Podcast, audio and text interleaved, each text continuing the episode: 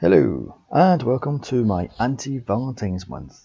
Are you fed up with getting Valentine's Day shoved down your throat?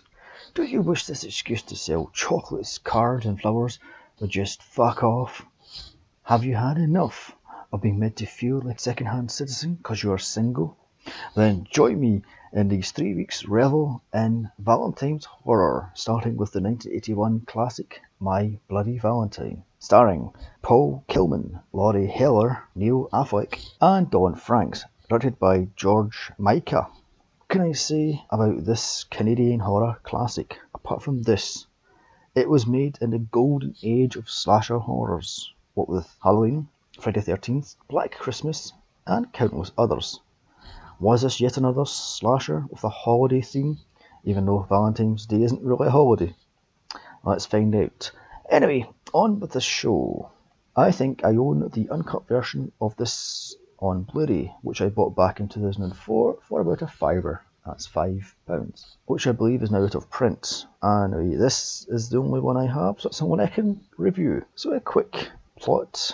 20 years ago, a cave-in at a local mine causes six miners to be trapped underground and the sole survivor to go nuts. A year later, he is released or escapes from the mental asylum and kills the two people responsible and hence the urban legend is born out the miner. Fast forward to 21 years later and the miner is back killing people. Pretty standard 80s slasher fare there.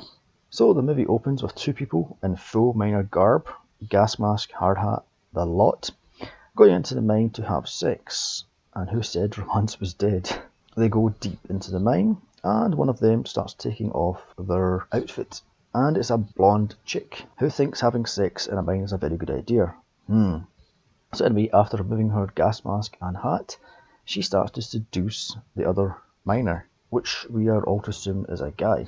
So she shows her boobs, uh, one of which has a heart tattoo on one of her breasts, which causes the miner, that's what I'm going to call him from now on in, to go nuts and impale the blonde on his pickaxe right through the tattoo and onto the title card. Cut to the 12th of February 1981, I'm guessing. And meet our cast. More miners with some banter about gas and leaving the newbies down there to find their way back up. Yes, how very health con- health and safety conscious the 80s were. Then onto something we see very little of nowadays male nudity. Dun, dun, dun. Why is Hollywood so scared to show male nudity? I mean, it's only a cock and two balls. Half the world has them. Why is it so okay for full frontal female nudity, yet hardly ever do we see the male form nude? Unless it's an arty farty bullshit indie movie that nobody gives a rat's arse about. And even then, it's a quick flash. Well, unless of course you're Michael Fassbender, Kevin Bacon, or Ewan McGregor. God bless these brave men. Anyway, back to the movie. So the miners horseplay around in the shower and blah blah blah blah. So after some really piss poor dialogue about Axel and Sarah, the guys decide it's drinking time. And they all pile out of the showers, Dukes of Hazzard style. Uh, this is not how guys interact, by the way. And drive haphazardly to the nearest bar. This is where we see the fictional town sign for Valentine Bluff, where the Hanniger mine is, into the pub, where the guys all hook up with their girlfriends that are, of course, just decorating the place for the big Valentine's dance. Actually, I should say it's not actually a pub, it's more like the local community centre. How very 70s, early 80s. The men do all the heavy hard work, and the women are just doing mere decorating. Cut to a scene with the mayor and his assistant, I daren't call her a secretary, and something about this being the first dance in 20 years. That's one thing I hated about low budget movies from the 80s is the sound is always so low, yet the soundtrack and or music is so loud and muffles this, this dialogue, making the dialogue impossible to hear, which in this case isn't a bad thing, as the dialogue is terrible. Then on to a prank what is it with the 80s slasher films and playing pranks on people? With one of the miners having red paint for blood on his head and freaking out Mabel, the mayor's assistant. And this is where we're introduced to the mayor's son, TJ, who we are supposed to think is a killer. He gets in trouble with his dad and just sulks off just as one of the miners gives the mayor a heart-shaped box from the secret admirer with the heart of the blonde from the start of the movie. It comes with a lovely Valentine's poem. From the heart comes a warning filled with bloody good cheer. Remember what happens when the 14th goes near. I dare you to write it on a card this year or next. I double dare you to. On to that night, and I'm guessing doing the alien's knife trick passes entertainment in a mine town as two guys do it and their girlfriends look on all doughy eyed. And cut to the creepy bar owner telling the fairy tale of the town, as it's put, that 20 years earlier in 1960, five miners were trapped in the mine after a few others rushed out to go to the big dance that night. That 20 years earlier in 1960, five miners were trapped after a few of the men rushed out to go to the big dance that has been a town tradition for over a hundred years. So after six weeks of digging, they finally find the sole survivor, Harry Warden. That has not only went nuts, but is also a cannibal. Then the next year, he escapes from the mental asylum and goes on a killing spree, and he now stalks the mine every 14th to find someone else to kill. What I don't get is his speech, the bar owner, that is. Speech is in rhyme one minute, then it's not, and then goes back into rhyme, then goes not, and then goes back into rhyme. Make up your fucking mind already. But of course, the young ones don't believe him or the legend and go about being jerks to the barmaid and some tension between TJ and his ex girlfriend, now with Axel. So, we'll cut to a terrible scene between the mayor and the sheriff about the quote kids and their jokes unquote, and some more about Harry Warden as the sheriff can't get the nut house on the phone at night. How very 80s. As soon as it hits night time, nobody's out to help you. Or no one's actually at work to help you. Then some more banter from the mayor, sheriff, and coroner about Harry Warden and him being in Eastfield Sanitarium for 20 years. Cut to a miner skulking around. Outside the laundromat, where Mabel is cleaning the hearts of the fake blood from the prank earlier. So the miner leaves a box for not saying Roses are red, violets are blue, one is dead, and so are you. Terrible poem I would have put. Roses are red, violets are blue, I'm going to bloody kill you. Mabel quickly gets offed and stuffed into a washing machine. Then it cuts to some of the guys cooking meat on an engine of one of their cars in the middle of a scrapyard. How very hygienic. While getting stalked by someone who you're supposed to believe is the, the miner, that turns out to be TJ. Foreshadowing. Hmm. As he hands Axel a bottle of Jack Daniels, then some more male bonding as both play the mouth organ. Then the fight over Sarah. Hasn't Axel ever heard of the, the term bros before hoes? I kid. So both men go their separate ways after a, with a bit of a tiff, and then more male bonding with TJ and Hollis, the token fat guy. And cut to Friday the 13th. Guess Jason was busy trying to hunt down the sole survivor of Friday the 13th in her hometown of San Francisco. As the sheriff is on the phone arguing about Harry Warden with the unhelpful Mrs. Riley and how she can't find any information on Warden that he's either transferred, let go, or dead. Ah, the 80s where no one gives a fuck about record keeping. Cut to Sarah and one of her gal pals discussing which man she could have, TJ, who's always sulking, or Axel, who is just as bad. Sulking is a bit of a loose term for I would call it stalking. Some of the stuff he does in this movie is ridiculous. And all the gal Paul cares about is how her dress is cut up here and slit down to here. Finally, after hours of being jammed into a dryer, Mabel's body is found by the sheriff and the effects are suitably gory for a low budget 80s horror, with her face melted off. Cut to a scuffle between TJ and Axel about Sarah, and back to the sheriff and Amir deciding to cover up the murder of Mabel. Why did they always do this in small towns and 80s slasher movies? Especially since they usually have a police force of about five inept cops that quickly gets offed, leaving the final girl slash hero all alone to fight the killer. I mean, what is wrong with getting some outside help? Honestly. So the mayor cancels the dance and the sheriff walks down the Union Hall, but that won't stop these teens from throwing the dance quote, because that's what people would have wanted, unquote. I love the fact that the mayor tells the sheriff that he doesn't want to see another heart and that every single Valentine's decoration should be taken down. Yet the very next scene, after a quick tiff between Axel, it's a terrible bloody name, and TJ, an even worse name, is shoving Sarah into his car while whisking her off to a beach in the middle of nowhere. However, the main street still has the Valentine hearts everywhere and all the decorations are up. I just love the 80s. So, to the beach, and the lovelorn not to mention freezing cold, Sarah asked TJ why he never wrote to her while he was in California, and his bullshit answer is that he couldn't because he failed while being out there. This is one of the worst quote love scenes I've seen. The actress looks freezing, and the piss poor score is adding nothing but cheese, and TJ looks like a fucking rapist in this scene. Back to the Hillbilly Bar, and yet another tense scene between Axel and TJ. Geez, guys, fight it out or fuck it out, but just let it out already. Ish. On to late at night, and Sarah is walking home alone in the middle of an empty looking housing estate that has seen much better days. Of course, she bumps into the sheriff. What was this there? It's Halloween. Everyone deserves one good scare. Scene attempt. If so, this is piss poor. Back to the Hillbilly Bar, and TJ and Co decide to have the Valentine's party since the dance is off. And what else would they have it but in his daddy's mine? Yeah, why else would you have it? It's a great place to have it in a dank, dirty mine where a killer is more likely lurking and stalking you. Welcome to the 80s, folks, where nothing makes any sense. Guess you got to blame Pot for that one, and a lot of it. So, Later that night, or the next morning, it's unclear, the Ralph of this movie, the unnamed barman, sets up a trap or prank or whatever the hell it is, and quickly gets off by the miner. Not before some piss poor police work, as the sheriff does nothing, not even attempt to check out the clearly open gates to the Hanniger mine. The next morning, Saturday the 14th of February, St. Valentine's Day. Hopefully the movie can pick up because this is getting a serious bad recommendation because this is awful, slow and ridiculous. The town still has Valentine decorations up. Cut to the rec room of the mine and TJ and crew start his party. What happened to the day is anyone's question because it just cuts to that night.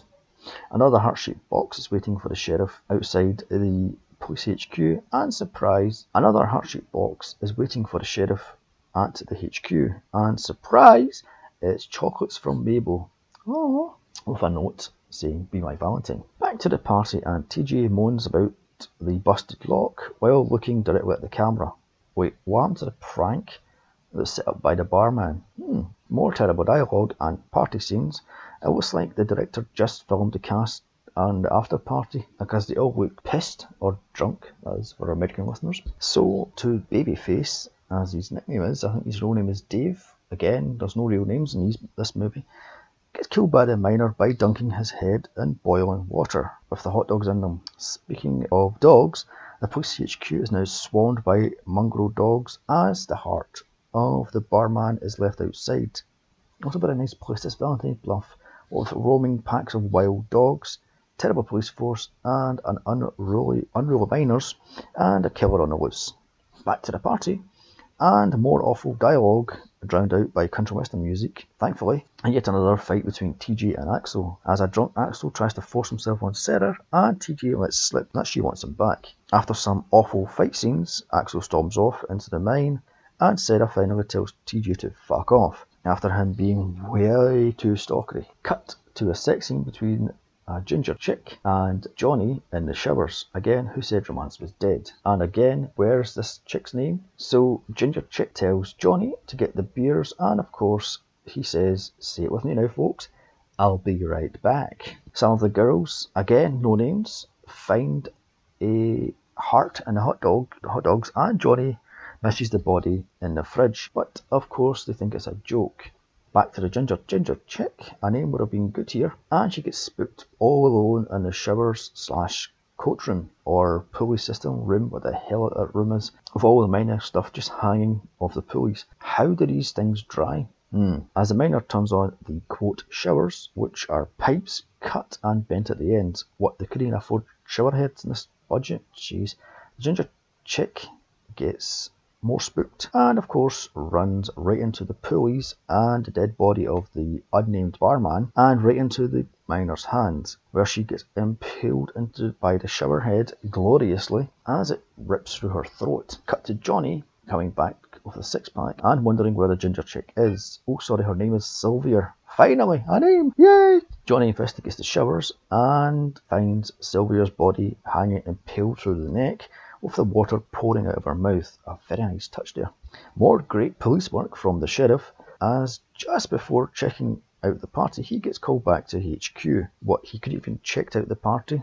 Like he was right there. I mean, come on, it would have him two minutes. So Hollis and Co. decide to go down into the mine, even though it's 2,000 feet down. And they have been drinking heavily all night. But hey, it's the 80s. What's the worst that could happen? Hmm? So TJ tells Hollis uh, that they can't go down the mine because no women are allowed. Never mind the fact that he's been drinking heavily and probably smoking shit ton of pot. Because let's face it, it's the 80s and everyone was talking pot and hell, they still do it today. Off they pop down the mine with no hard hats nor any safety equipment whatsoever and only a handful of torches. That's flashlights for American listeners and blankets. Yeah, what's the worst that could happen down there? Mm. I love the fact the only one that's wearing hard hat is Hollis. Also, they act like it's some sort of roller coaster. It's a slow moving train going down a pitch dark, dank, dirty mine with a chance of getting gassed. But it's alright because they've got beer. Also, how is this romantic? They're going down to the middle of pitch black mine. That's romance. How? Hmm. Also, they have a magic six pack where they drink all the way down, get to the bottom, and just have a six pack. Magic 80s beer, folks. Yay! Hollis's girlfriend asked to be shown around the abandoned part of the mine. of course, she would. This is an 80s horror. And of course, he takes them because what's worse that could happen? And no, I'm not sponsored by Dr. Pepper. So Mike and his girlfriend, again, no name, sneak off so he can show her the main shaft. Leave it. And of course, they find a bench and snuggle down because, of course, they, you do have a bench in the middle of an abandoned mine with no safety equipment again. Moving on to terrible overacting by yet another named blonde as Dave's body is found in the fridge, just as Mike barges in saying Sylvia's body has been found hanging by a pipe. Just notice that TJ is dressed just like David Essex. Google it, Ash and Mum folks. The hair, the outfit, the neck piece, the lot, how very 70s, early 80s. Anyway, Axel tells the rest to get out as it's Harry Warden and he's going to kill them. And this is where I learned the police is 999, not 911. Hmm, must be a Canadian thing. This is where TJ tells the party to get the sheriff because let's face it, for a small mining town, they have way too many teens. Well, maybe not. After all, what else is there to do at night but get pissed at local bar and shag all night long. Axel and TJ, in full miner's gear, go down into the mine to get Sarah, Hollis and Cole before Harry Warden gets them. They take the world's slowest lift, that's elevator, down the mine, and Hollis sneaks up behind the girls, giving them a cheap scare, and Sarah and Patty aren't too pleased with that. Because why wouldn't you give them cheap scares? Hmm. On to another cheap scare as Hollis is telling the, the girls that they're going into the oldest part of the mine, the 1880s part. I don't know why, but hey ho. And this is a place that hasn't been used since Harry Warden's incident. And cue Howard falling from the ceiling just to scare them, because it's funny that way, isn't it? Cut to Mike and Harriet. Finally, a name for these chicks of course, I'm making out on uh, the dusty old bench in the middle of an abandoned mine. God, these girls are easy. I mean, they are girls from 80s horrors. Uh, the miner is stalking Hollis, Howard, Sarah, and Patty in the loudest possible way by smashing their lights. Yeah, real subtle there. Finally, some of the party hunt down the sheriff and tell him about the party at the mine and Harry Warden killing them off. So instead of telling him off for drink driving, he tells him to head home and he speeds off to the mine. And this is finally where the movie kicks off. Yeah, it's only an hour into the movie, but hey ho. Hollis and Cole have now lost Mike and Harriet. Just as TJ comes out of the shadows, tell them that Harry Warden is back and he has killed Dave and Sylvia. And they should get the fuck out of there. But of course, they split up Scooby Doo style and TJ runs off. Suspicious much? Hmm. Into the shadows as Hollis hunts hunts for Mike and Harriet. Just like that, Hollis finds Mike and Harriet's body drilled to the bench. The poor guy didn't even show her his shaft, nor did he even go deep drilling. Well, I guess they were drilled, not just the way he wanted to. Right. So Hollis gets offed by a nail gun to the head.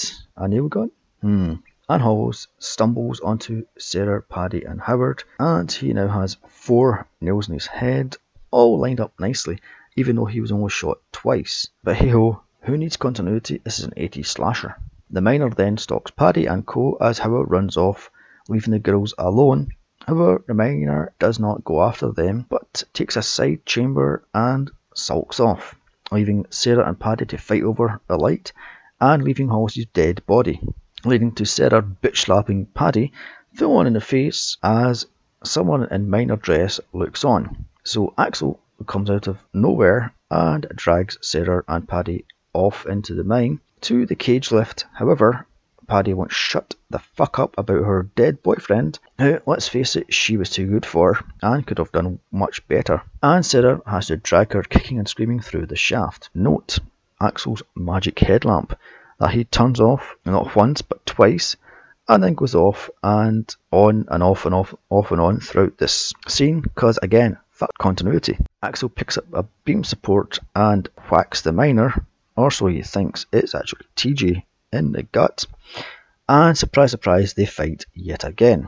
Cut to Mr. Police Officer 1981, or the sheriff, coming in all flashing lights and guns ablazing. He shows the cage has no power uh, before getting called back to his car via the radio. Meanwhile, down in the mine, uh, TJ, Axel, Patty, and Sarah are wandering around in the almost pitch black, trying to figure, find a way out, even though this is one of the brightest light lit mines I've ever seen. But hey ho, that is where they find out, dun dun dee, that, quote, Harry, has smashed the power. So what are they to do?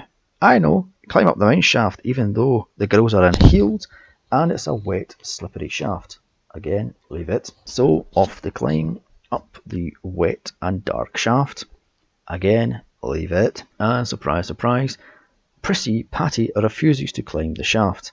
However, Sarah barks at her to climb, but a mere foot later, she's scared of heights and refuses to move. I say she's pickaxe meat and leave the whiny bitch. So Axel climbs higher and higher, and all of a sudden, a dummy, oh sorry, Howard's body falls, and he is hung, then falls bouncing off the ground. Uh, no way looking like a dummy. So they decide not to climb higher, but to go back down the world's highest shaft to the world's lowest shaft in a matter of 30 seconds and back into the mine. TJ suggests, and this is no way suspicious at all, that uh, they can use the rail cars to get back up. And Axel says he knows a shortcut, again not suspicious, which takes the group to a water hole where they split up again and Axel gets tossed or leaps or just falls into the water. That's a good quote 60 feet deep and there's nothing that falls in comes back out again. Unquote. So TJ, so TJ leads the girls along the shaft, steady, and leaves them for no reason. Yeah, not sus at all. And seconds later, there's a cave in. Again, not sus, as he's trapped behind the cave in. The girls wander through the mine, and finally, Patty gets it by a pickaxe to the stomach. Now it's down to the final girl, Sarah, and Harry, not Axel, Warden, as the cavalry show up in the form of two police cars and one ambulance, a grand total of six people, bearing in mind the sheriff says, quote, all available men, unquote.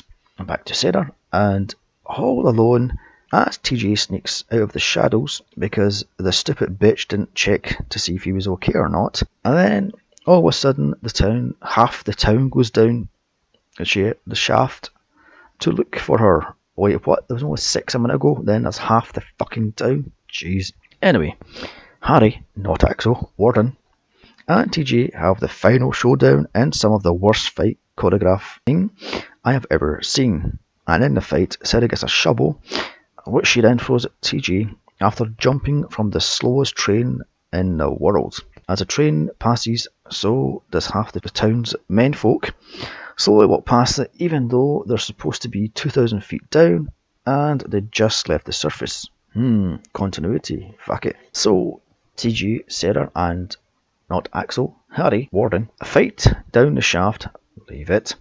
Sarah finds a dangerous cave and, of course, hurts her ankle because it's an 80s slasher, and why the fuck wouldn't she? More lazy fighting between TJ and Harry, not Axel Warden, where Harry smashes down the already unstable walls, even though it looks like it's a set and it's perfectly fine.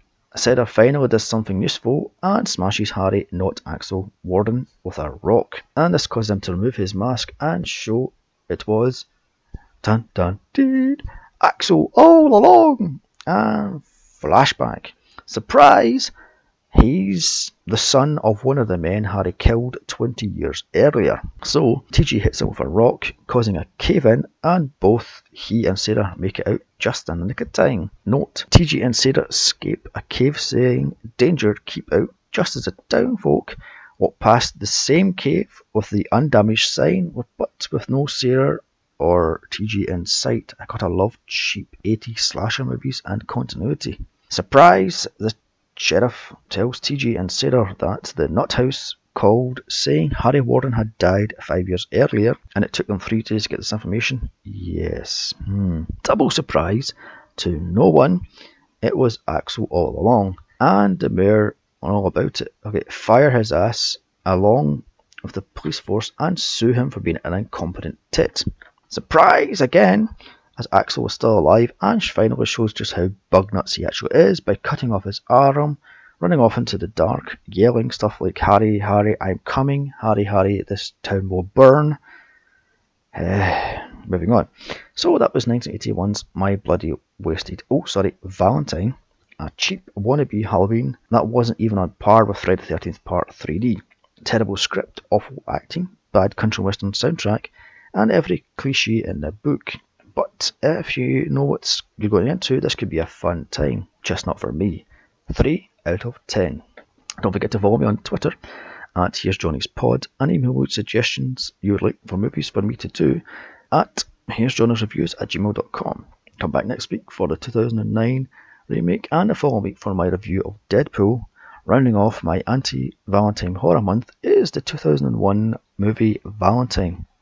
Then it's Monster March Madness where I look at such classics as Gremlins, Ghoulies, Critters, Troll 1 and 2, William Ad. Anyway, bye!